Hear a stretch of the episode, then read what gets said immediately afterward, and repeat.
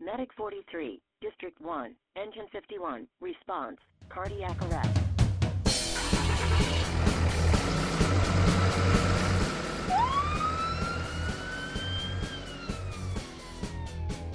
Hello, everybody. Welcome again to another edition of the MCHD Paramedic Podcast.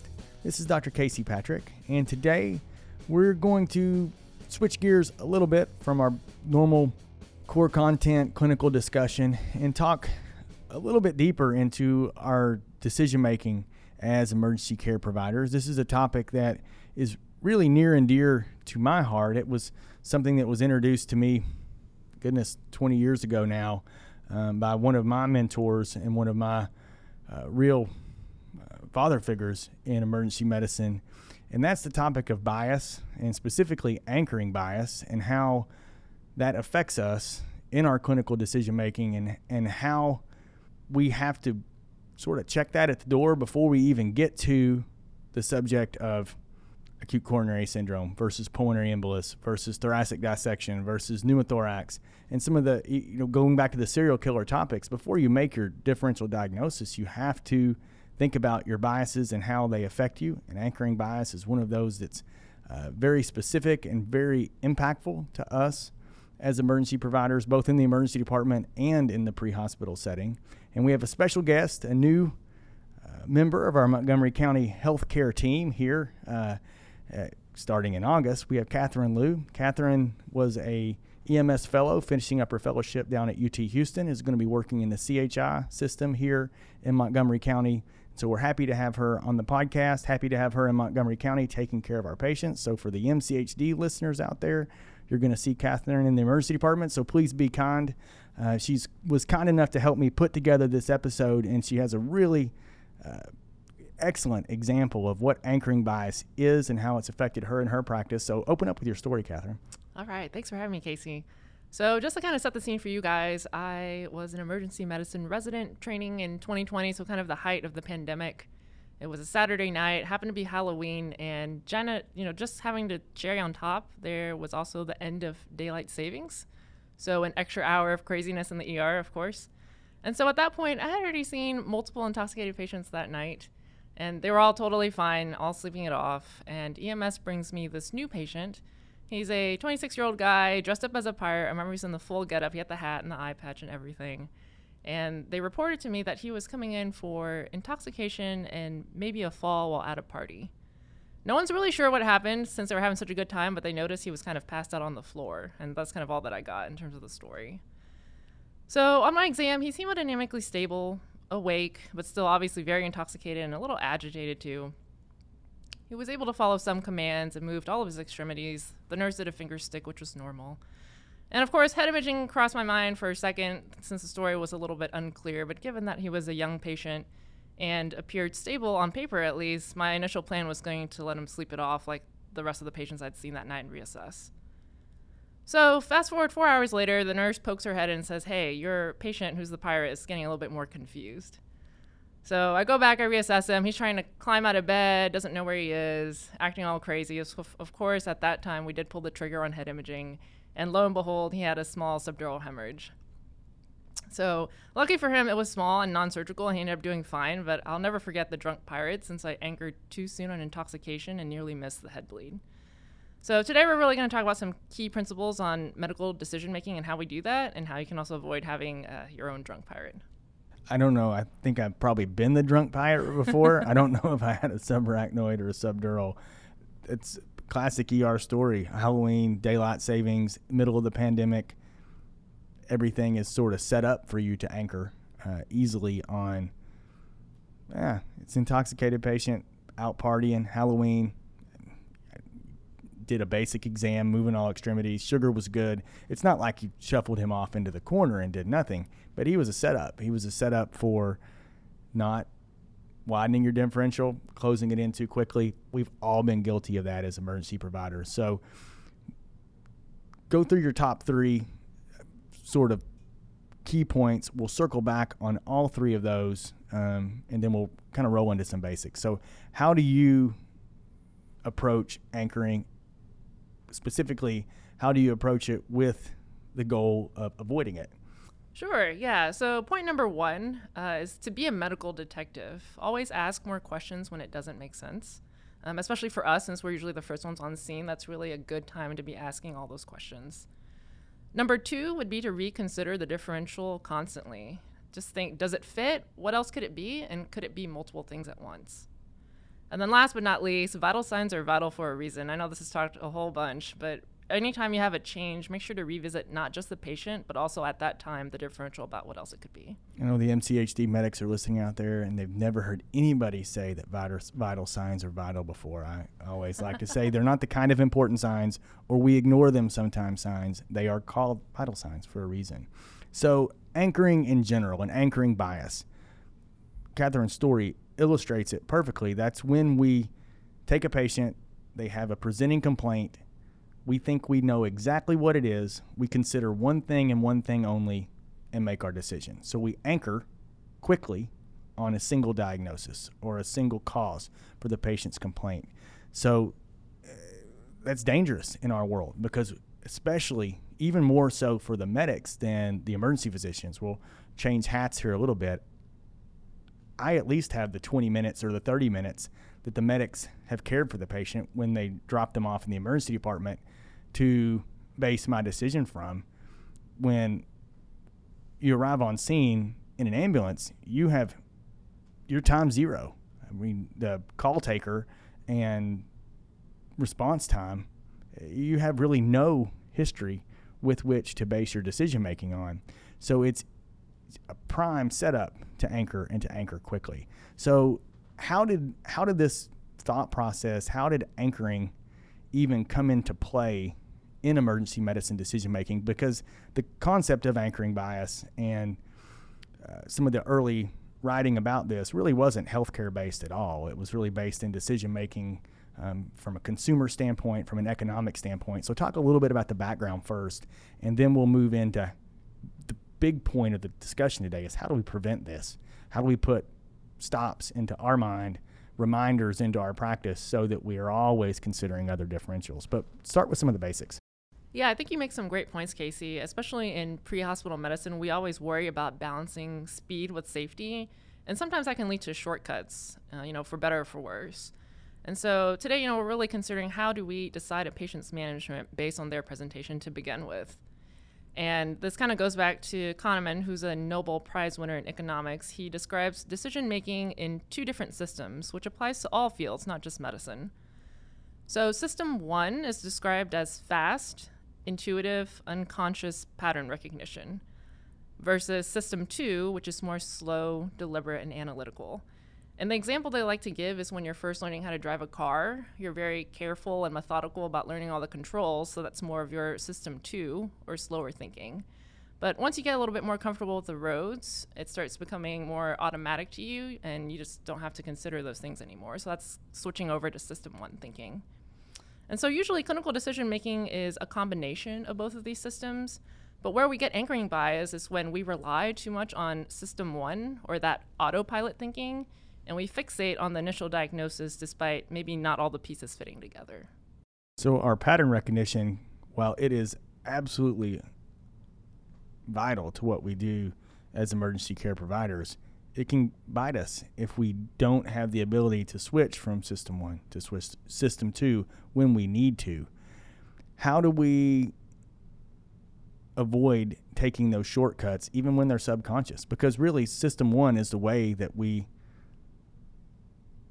have a gestalt. It's the way that we have our gut sense. It's the I've seen 1,000, 1,693 belly pains, and I can just see from vital signs and the exam when it's surgical abdomen and when it's not, when it's you know a septic patient and when it's not. But people are complicated, and medicine is complicated, and so our mind will take the shortcut if we let it how do we train ourselves to switch to system two and to do it when it's appropriate? Because, like you said, it's a balance between safety and reconsideration and deep analytical thinking versus our pattern recognition. And we talk so much about pattern recognition EKGs, exam, vital signs, uh, pediatric assessment triangle, all those things. boil down to pattern recognition. And if we switch into system two all the time, we bog ourselves down with inefficiency. So, how do we let ourselves move in cruise control or system one the appropriate amount of time and then recognize the need to step away from our shortcuts and really think deeper? That's, that's really the gist. How do we do that in an, in an efficient way? Yeah, so that's a difficult question, right? I mean, our job in its essence, we're faced with a thousand decisions every day. And I think a lot of the reasons why we rely on shortcuts is, you know, to minimize that thinking time. You know, when our brains are faced with similar experiences, our minds start forming pattern recognition, like you mentioned. So if, if I gave you an example of a 40 year old male with crushing chest pain radiating down his left arm, your mind probably already anchored on MI even before knowing his comorbidities or doing an EKG. And that's just the patient script that we've kind of just, you know, developed over time for learning high risk chest pain. And so that gut feeling gestalt is system one, like you mentioned. And while generally correct, we must be careful about anchoring too soon uh, on a diagnosis with limited information. Really interesting in, in your notes from this, and this was, uh, I've seen variable numbers here. You know, we spend 95% of our time in System 1. So we're talking about managing and being efficient with 5% of the time. So very rarely, you know, one in 20 seconds are we going to switch into system two. So we have to know when that's appropriate and make it in small enough bites so it doesn't grind us to a halt.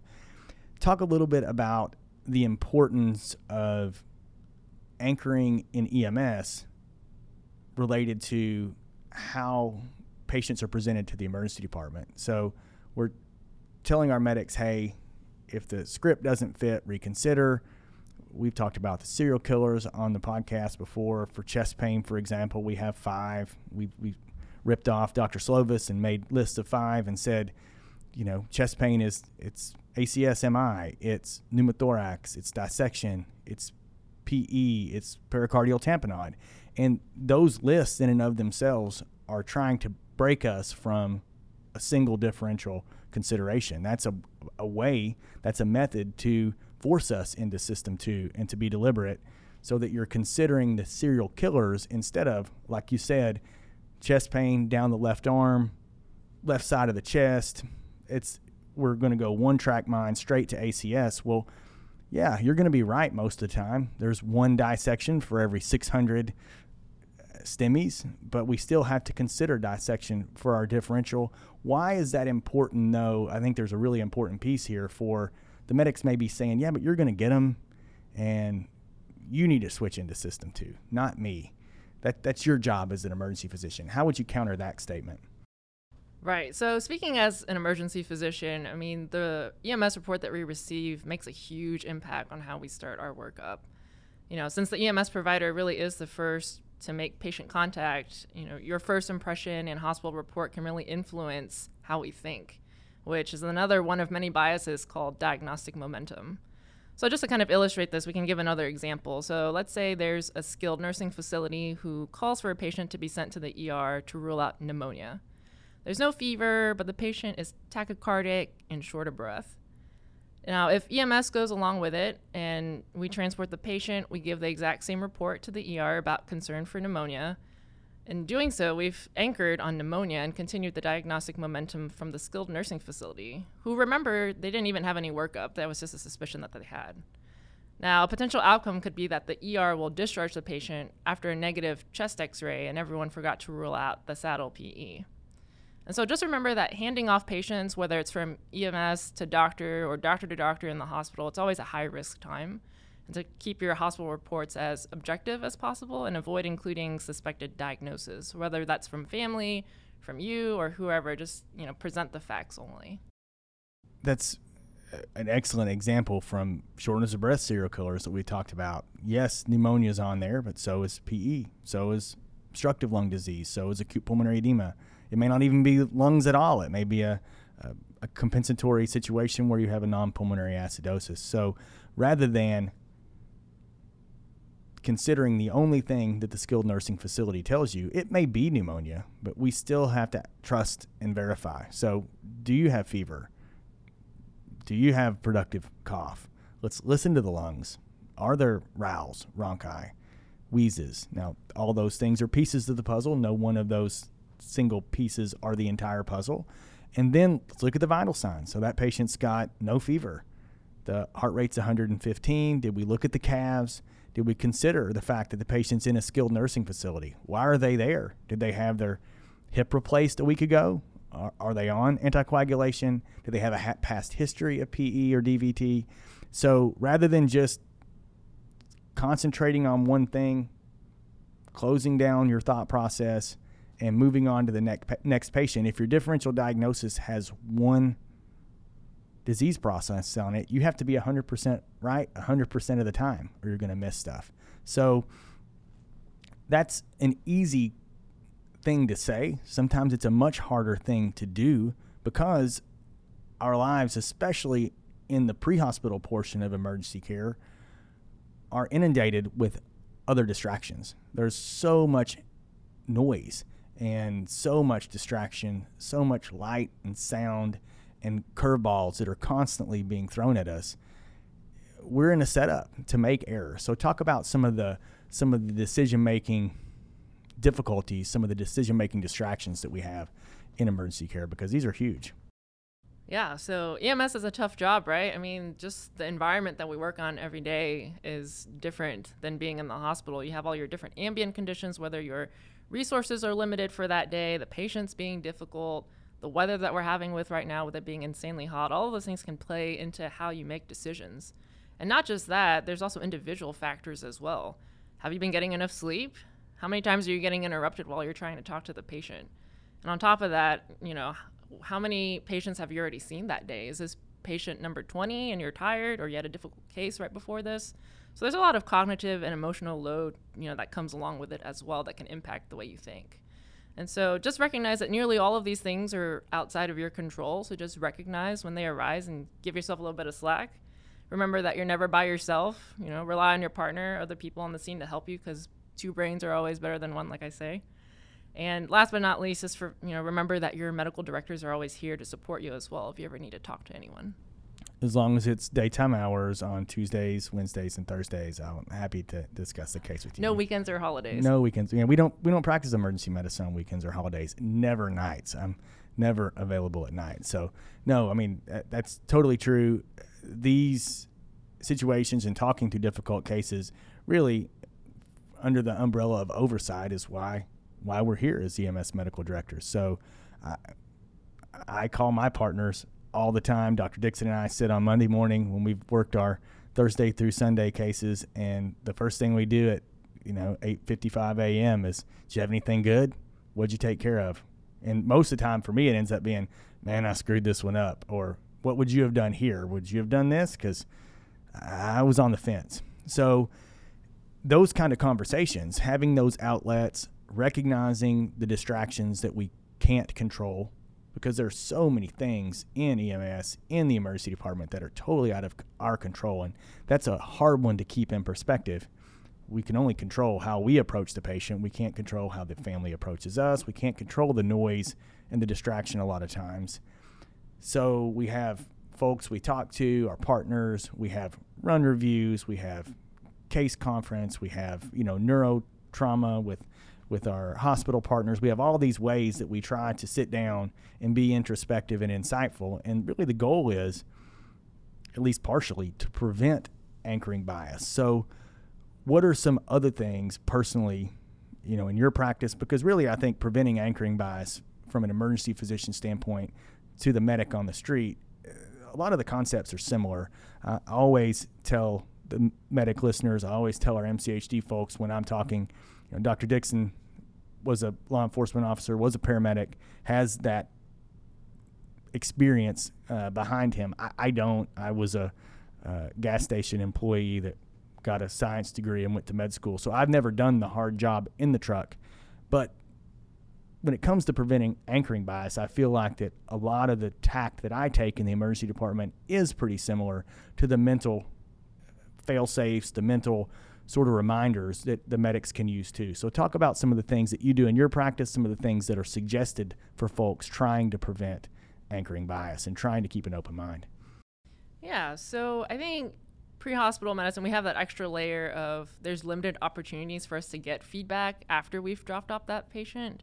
So, you know, we're a little bit unsure about whether our initial diagnosis was correct, if we managed them properly. So that can make it difficult to calibrate your reasoning, right? But the good thing is, biases, since they're generally unconscious, being aware of how you think is kind of half the battle. And so, if you're aware of how you're thinking, you can make that conscious change to switch from fast pattern thinking to that slower analytical thinking. And one of the first things that you can do to switch is, you know, if it doesn't make sense, ask more questions. So always seek more information and revisit the diagnosis with new data.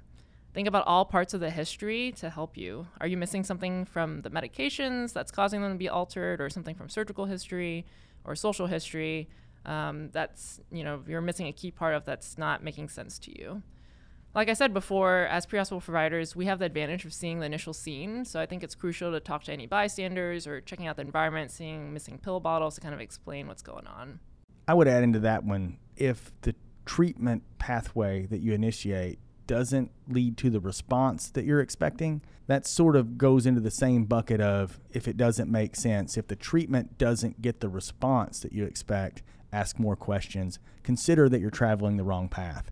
So if you're looking at a patient and you think, oh, it's it's obstructive lung disease, I'm going to start some nebs and some steroids, and you turn around and the patient's end-tidal has gone from 45 to 65, that may not add up. What else could be going on? Is there a toxin involved? Is there a closed head injury involved that's causing altered mentation? Most of the time, if you have an obstructive lung disease patient and you start nebs and steroids and positive pressure ventilation, usually you see some improvement. Or is the patient just decompensating significantly and do you need to uh, press your care even more aggressively? So, if the situation doesn't make sense, ask more questions. Make sure that you're asking more than one question to start serial killers, for example, when you roll up on a chest pain, you got to consider more than MI, or if it's not an MI, you're inherently wrong. And then watch your treatment pattern and make sure that you're getting the response that you expect. And if you don't, back up, widen your differential, ask some more history questions, ask some more surgical questions, ask some more medication questions, uh, dig a little deeper because you may be missing something. We wouldn't have a podcast if we didn't say vital signs are vital. So when we talk about vital signs, really the important thing for me, and, and I love that it ended up in here, is that vital signs are a movie. They're not a still picture. So describe describe that. What what do I mean by that? It's it's really not just one point in time. It's a trend, correct? Yeah. So, you know, we all know physical exam can be a little bit difficult, but the one thing that you can always kind of objectively see is your vitals. And so just be mindful of when they do change because it's dynamic, right? So you know, if someone's becoming increasingly tachycardic, don't just write it off as because they're anxious or excited to see you. You know, consider what other immediate life threats do you need to worry about? Are they tachycardic and hypoxic because they got hit in the chest and now you need a needle decompress? Or they've been having fever and coughing and now they're septic and you need to start some antibiotics. And so I think it's a, a good plug for getting a full set of vitals. I think a lot of times I've seen, you know, we forget to get temperature or glucose because there's just so much going on and our transport times can be short sometimes but just to make sure you get a complete set before revisiting your diagnosis. One of the classic examples that i've dealt with in my own practice that i've caught myself on double digit times over my career is the tachycardic end stage renal disease patient with a catheter whether it's you know a tunneled ij or a groin catheter plastic in place and they're altered and there's some unexplained something going on and you see they're tachycardic and you can't really figure it out and sometimes at minute five, sometimes at 25, sometimes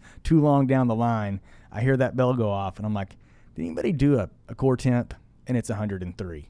And you'll look and there'll be a, you know, there'll be a temperature on the chart of 97.1 and it'll be, you know, a, a temporal, one of those those crummy ones, or it'll be an oral temp where the patient's mouth's been open for three hours because they're altered, and you drill down to it and get a rectal temp, and you find out that they're grossly febrile, and like, oh, okay, they're bacteremic, or I need to consider meningitis. So, uh, yeah, temperature is a big one. End-tidal for sure.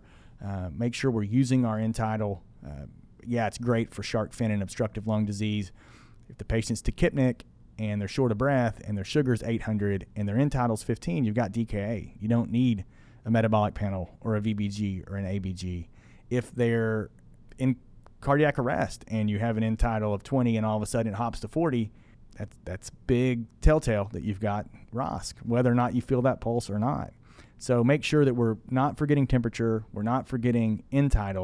The other Rodney Dangerfield of the vital signs is the respiratory rate, especially in the age of COVID. We've seen so many patients and so many hills and valleys uh, with, uh, or peaks and valleys, excuse me, with with COVID. Uh, just seen so many patients that show up and they're sitting in the chair and they're comfortable and they get up to walk and their respiratory rate goes to 45 and their SATs drop to 71 and they're, you know, in imminent need of oxygen therapy, steroids, antivirals, the, the whole package. When they're sitting in the chair talking to you, they don't look that bad. So don't underestimate respiratory rate. Use your end-tidal. Include uh, your temperature because sometimes that can be a real key for putting it in the path towards infectious disease process. What about staying skeptical? At some point, we become experts. We've got some expert medics, some expert pr- practitioners here in Montgomery County. We're lucky to have them, but you still have to stay skeptical, correct? Yes, definitely. So if it looks like a duck and quacks like a duck, I hate to break it to you, it may not be a duck because uh, patients do not read the textbook. And so a lot of times you'll get atypical presentations of common things and sometimes vice versa. Um, and so, you know, three simple questions that I like to ask to minimize misdiagnosis is what else could it be? Is there something that doesn't fit? And is there one more than one diagnosis? And when you say that, you're asking yourself that on every patient. And sometimes that takes a split second. What else could it be? Nothing. Is there something that does not fit? No. Is there more than one diagnosis? No. Because sometimes when the patient falls off their bike and they call because their arm's bent, they didn't lose consciousness. It's an arm fracture. There's nothing that doesn't fit here. It's all good. And there's not more than one diagnosis. But we get a lot of, uh, you know, a big soup of trauma, toxin, altered mentation, uh, withdrawal, nursing home patients with no history, a med list that may not be up to date. So sometimes this three questions to minimize misdiagnosis is super quick. Other times it's going to be vital, and you're going to ask yourself those three questions multiple times in the same transport. And you talked about mnemonics here in your notes. Um, the serial killers are one that we talked about here that are, huge.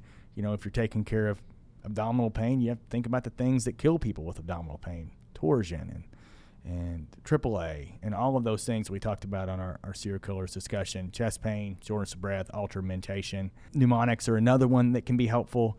You can't learn them all with mnemonics, and I think you have to keep the ones that work for you. Uh, sometimes I learn mnemonics and remember that there's a mnemonic and can't remember what it stands for. So sometimes that can get get a little bit confusing. But have ways that you stop yourself and reconsider because whether you do five serial killers, whether you do AEIOU tips, whether you take Vindicate, which is one here, keeping your differential open, vascular, infectious, neoplastic, you know, toxins, congenital, autoimmune, trauma, endocrine. It just reminds you that endocrine's there. Endocrine's one for me that I'll always remember several cases that I've had where I've had an altered patient that didn't make sense, and somebody said, "Did you get a did you get a TSH?" Like ah, I've had probably three hypothyroid, you know, myxedema coma type patients that it hit me three hours in because somebody walked by and said, "Hey, endocrine." Endocrine's the one that always falls off the list for me.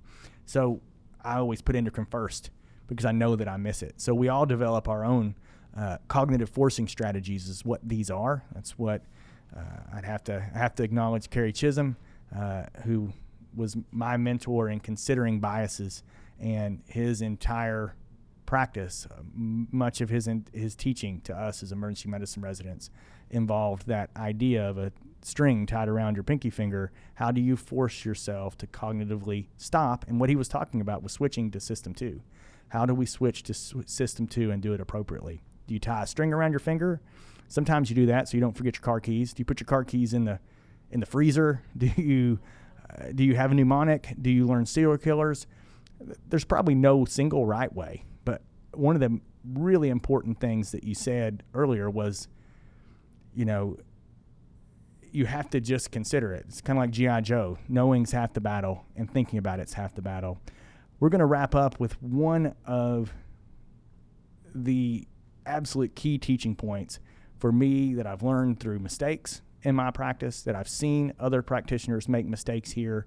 And this is one, if you take one lesson out of this discussion, I feel like it's inherent in all that we do. I see it done wrong, and it's not it's not specific to medic. This is EMT, AMT, paramedic, emergency nurse, emergency physician, neurosurgeon, trauma surgeon. I've seen this uh, ball dropped by everyone involved in emergency care, and that is the difficult patient. And what do we mean by the difficult patient, and why are they really sort of time bombs when it comes to anchoring bias? How, how, do, how does difficult patient and anchoring bias go together, and how do we prevent stepping in the pothole with them? Yeah, so our favorite, right? The difficult patient. So we're talking about your, you know, multiple callers, your homeless population, your drug addicts, all of those kind of fall into the, you know, that category. And the danger is, you know, we form these early impressions or judgments, and it's easy to dismiss these people or not probe further because we think it's either too much work or we assume we know what's going on. And so, like the prior that I had, these people are at high risk for occult trauma or infection. So, we really need to be careful about uh, anchoring too soon uh, on a minor complaint and writing them off early. And so, you know, our preconceived stereotypes could be a whole separate podcast in of itself. But like you said, we've been guilty of it in the ER as well. Um, I can't tell you how many times, you know, Joe Schmo, who's homeless, is back for the 10th time for his turkey sandwich, and we get all upset and discharge him early. And we didn't ask that he's having chest pain that day. Maybe that's the day he has an MI, but we didn't know because we didn't ask, right? So, you know, one of my mentors who taught me in residency said that every patient really deserves five seconds of your serious consideration to really rule out any major life threats. And if you do that every time, you'll be doing right by your patient. And that's considering the killers, that's looking at the vital signs, that's doing a reasonable exam, whether that's a substance use patient, whether that's, uh, you know, a patient suffering from homelessness, whether that's a frequent a frequent caller, a frequent utilizer. Yeah, the heart rate 60, blood pressure is 120. Look around, don't see any rashes. You've got a grossly normal neurologic exam. It may just be that they wanted somebody to talk to, that they wanted a turkey sandwich. It may be the usual, but folks with substance use disorders history can get meningitis.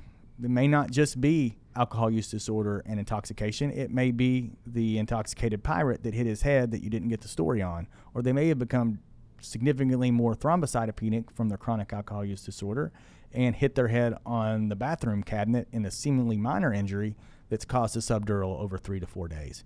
So remember that we always have to stop and force ourselves, especially in those patients that we know very well. And there's a lot of those, there's a lot of them out there and we can look at them as you know a drain on the day as oh my gosh. But i just choose to say all right i, I likely know what's going on here but let's be thorough. Let's look at the vitals. Let's spend that five seconds of thoracic dissection mi pe pneumothorax cardiac tamponade. Nope nope nope nope nope.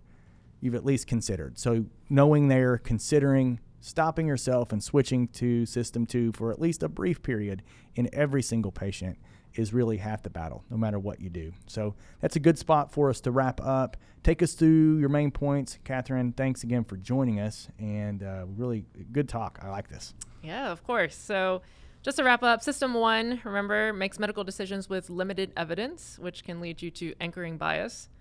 System two is more deliberate and analytical, but can be time consuming and delays resuscitation. So, the ideal system is to really use pattern recognition to form an initial plan and then start your resuscitation.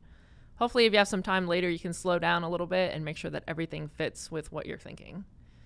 Of course, continue to ask questions if they don't make sense to you and re examine your differential constantly, especially when there's a change in vital signs. Give every patient five seconds of your serious consideration. And just remember that experience may accumulate, but doesn't guarantee expertise. Medicine is a humbling business, so just keep an open mind, keep asking questions, and keep learning. And thanks for having me. Really appreciate it. Awesome. As always, if you have ideas for future podcasts, comments, questions, concern, shoot us an email at podcast at mchd tx.org. Please go out and leave us a like or a review wherever you listen to your podcast. We only take five stars though. That's that's all we take around here. I've said it before. We get our feelings hurt with four stars. So send us some feedback. Let us get to five stars if that's not the review you're going to give us. thanks for listening. Thanks, Catherine, for coming on. To all the MCHD medics out there, be kind to her when you see her in the coming months in our local emergency departments. We hope to have her on again. It's great to have EMS centric folks out there practicing in our community. It really helps to bring the true system of care from patient contact when they call 911, EMS arrival, transport, hospital workup to discharge. It really helps to solidify that communication piece and have good two way communication from the hospital to the EMS setting. We appreciate having EMS centric folks out there. We appreciate her coming on and putting together this episode for us. So, thanks everybody for listening. We'll talk to you again soon. Have a great rest of your day. This podcast was brought to you by the Montgomery County Hospital District, Texas. Production and editing by Andrew Adams. Questions or comments, which are always welcome, can be sent to podcast at mchd-tx.org. Make sure to subscribe above to keep updated to all our future casts. Music, copyright, Kevin MacLeod, Incompetech.com, licensed under Creative Commons by Attribution 3.0.